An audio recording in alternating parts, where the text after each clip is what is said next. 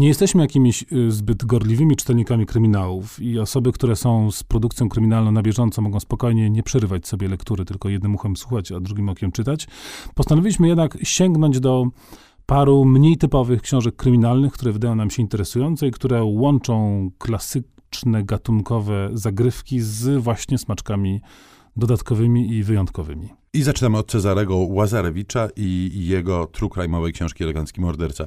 Ona opowiada historię, która wydarzyła się w Krakowie i okolicach no, lat temu sporo, bo tak naprawdę zaczyna się w roku 45 i później od 55 nabiera tempa. To historia nieprawdopodobna. Historia seryjnego e, mordercy, który mieszkał w Krakowie i prawie, że w 45 został złapany. To znaczy organy ścigania miały w swoich rękach absolutnie wszystko, by tego mężczyznę zatrzymać zatrzymać i uwięzić i z tego więzienia najlepiej nie wypuszczać. Natomiast stało się dokładnie odwrotnie. Pan szalał jeszcze przez 10 lat. Znaczy on wręcz brał aktywny udział w dochodzeniu w swojej sprawie, to też było bardzo tak, zabawne. Tak, tam sobie wszystko rzeczywiście sprawnie i elegancko dość poustawiał. Po czym e, buszował po Polsce jeszcze przez lat 10, zabijając kolejne osoby, aż w końcu wpadł. No i odbył się niezwykle głośny proces. E, proces, który był opisywany przez właściwie wszystkie ówczesne media, mm, siłą rzeczy wtedy głównie papierowe. E, między innymi Krzysztof Konkoleski nabierał wtedy swoich pierwszych reporterskich szlifów.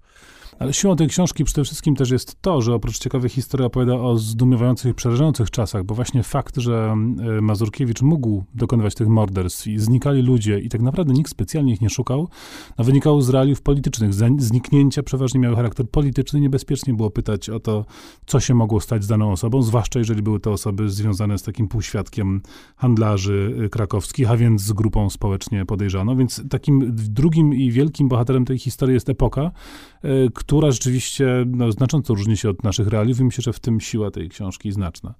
No, ale to daleko od Krakowa nie odejdziemy w drugiej pozycji. Nie odejdziemy i tu też bohaterką jest e, epoka poniekąd. E, bohaterką jest epoka i miasto Kraków, bardzo specyficzne, mieszczańskie. No już na pierwszych stronach pojawia się e, kpiący uśmieszek, który chwilę później przechodzi w melancholijno-sentymentalny nastrój u czytelnika. Książka napisana przez pewną tajemniczą panią. Nazywa się ona Maryla Szymiczkowa, ta pani, a książka nazywa się Tajemnica domu Helclów. Nie jest tajemnicą, bo już sama okładka książki wyjawia tożsamość Maryli Szymiczkowej, jako że składa się ona z dwóch panów. Jacka Denela, znanego poety, prozaika i tłumacza i Piotra Tarczyńskiego, którzy wspólnie sprokurowali tę, e, tę książkę. To jest jakaś przeurocza rzecz w zupełności. Znaczy, czytałem jakieś komentarze w, um, czytelników niezadowolonych, że tak to się długo rozkręca, że takie długie opisy, no ale na miłość boską o to w tej książce też tak, chodzi. Czy jest tam intryga być zrobiona znakomicie, intyga, która ma moim zdaniem bardzo przemyślny koniec i wszystko naprawdę działa, ale to, co jest istotne, to to, że książka, ta historia rozgrywa się właśnie w Krakowie jeszcze austriackim, w realiach zupełnie odmiennych. Na główną postacią jest y, profesorowa Szczupaczyńska, kobieta, bardzo obłębska i przytomna, no ale nie mogąca wyjść poza społeczne konwenanse bardzo rygorystycznym gorsetem trzymający ją w swojej garści, więc y, prowadzi śledztwo dostępnymi sobie metodami, czyli aranżując spotkania, tu jakieś ploteczki, tutaj jakaś przypadkowa wizyta, bo no nie może frontalnie podejść i przesłuchiwać świadków y, na miłość boską przecież zupełnie. I te smaczki są tutaj zrobione starannie. Widać tam ogromną pracę dokumentalną, poszukiwania różnych ciekawych źródeł. No tam pojawiają się autentyczne y, postaci, pojawia się Bojżeleński jako młody chłopak, zresztą jego wspomnienia było istotnym źródłem dla tej, dla tej książki. No jednym słowem literacka, obyczajowa, historyczna, ale też kryminalna, absolutnie uczna. Ale w naszym wypadku to dopiero przystawka. Po przerwie wrócimy do trzech kolejnych nowych, troszeczkę innych kryminałów.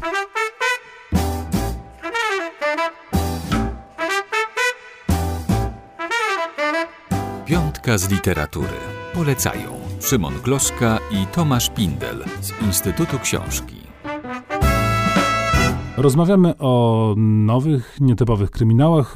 Ten następny ma jakiś taki religijny tytuł. Trzewiczki Matki Boskiej e, Joanny Sokolińskiej to debiut. Religijny, ale z religią e, ta książka ma niewiele wspólnego. To e, rzecz dzieje się we współczesnej Polsce, współczesnym Żoliborzu. Mm, bardzo jest to rzecz Właśnie, długo szukałem e, przymiotnika w głowie i chyba przymiotnik sympatyczna najbardziej pasuje do tej książki. Troszkę brzmi dziwnie z kryminałem w zestawie. A właśnie, właśnie brzmi dziwnie, natomiast rzeczywiście tak jest, mimo że książka zaczyna się od dramatycznej sceny potrącenia prawie że śmiertelnego staruszki przez rozpędzony samochód, spotykamy młode małżeństwo. Dorota stara się e, o pracę, nie udaje jej się e, kilka kolejnych razy z rzędu zajść w ciąży, więc w końcu się poddaje i postanawia znaleźć pracę, wysyła jakąś niewyobrażalną ilość CV e, do niewyobrażalnej ilości instytucji i w końcu ta jedna wymarzona praca się znajduje. Oczywiście, jak tylko pozytywna odpowiedź nadchodzi, Dorota dowiaduje się, że jednak zaszła w ciążę i to trochę krzyżuje jej plany, natomiast jej mąż e, zajmujący się zawodowo filozofią, a jednocześnie pracujący, dorabiający do skromnej uniwersyteckiej pensji w Kostnicy, jest takim niezwykle racjonalnym i twardo stępającym po e, ziemi, acz momentami dość ciepałowatym mężczyzną.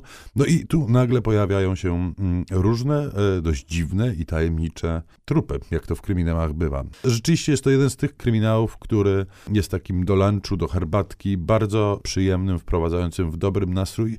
No i myślę, że najważniejszą jego zaletą jest to, że rzeczywiście jest tutaj cała masa naszej codzienności. To znaczy natychmiast widzimy siebie, swoich sąsiadów, swoich przyjaciół na kartach tej e, książki. Dobrze nasza współczesność została tu uchwycona. W zalewie kryminałów skandynawskich i no, tradycyjnie anglosaskich mogą nam umknąć kryminały z innych języków i kultur, a nie warto pozwolić na to.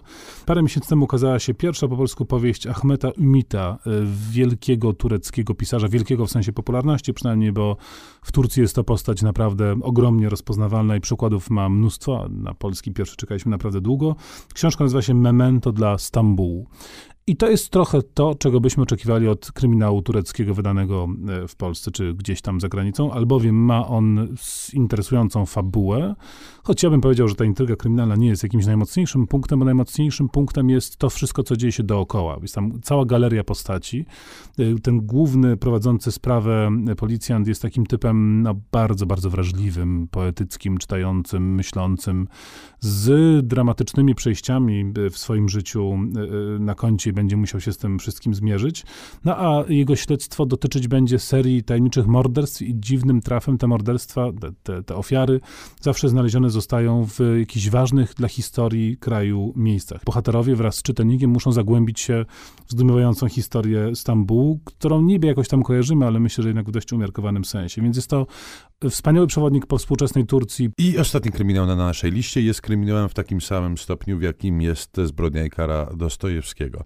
Bo no to porównanie poza, dość ambitne. Poza wątkiem e, kryminalnym to przede wszystkim e, duża, sporych rozmiarów, ale też jeżeli chodzi o mm, zawartość tematyczną, e, główna nurtowa powieść Dony Tart, znanej polskim czytelnikom dzięki Szczygłowi. Tajemna historia to jej pierwsza e, książka. Książka rzeczywiście spora i niezwykle dojrzała. E, książka zaczyna się od morderstwa. Jego historię, a tak naprawdę nie jego historię, tylko historię grupy młodych ludzi studiujących e, w małej mieście mieścinie w, w północnoamerykańskim stanie Vermont, poznajemy za sprawą przybyłego tam, pochodzącego z trochę uboższej kalifornijskiej rodziny głównego bohatera, który jakimś cudem trafia do bardzo elitarnego grona studentów studiujących e, Grekę. Ta książka to tak naprawdę książka o, e, o tym e, nie kto, ale dlaczego, ale również o poczuciu widy, o elitaryzmie, o niemożliwości chyba dogadania się wbrew bardzo bliskim kontaktom. Poważnie się skończyło. Czytamy kryminały z namysłem. I pozdrawiamy. Szymon Kloska. Tomasz Pindel.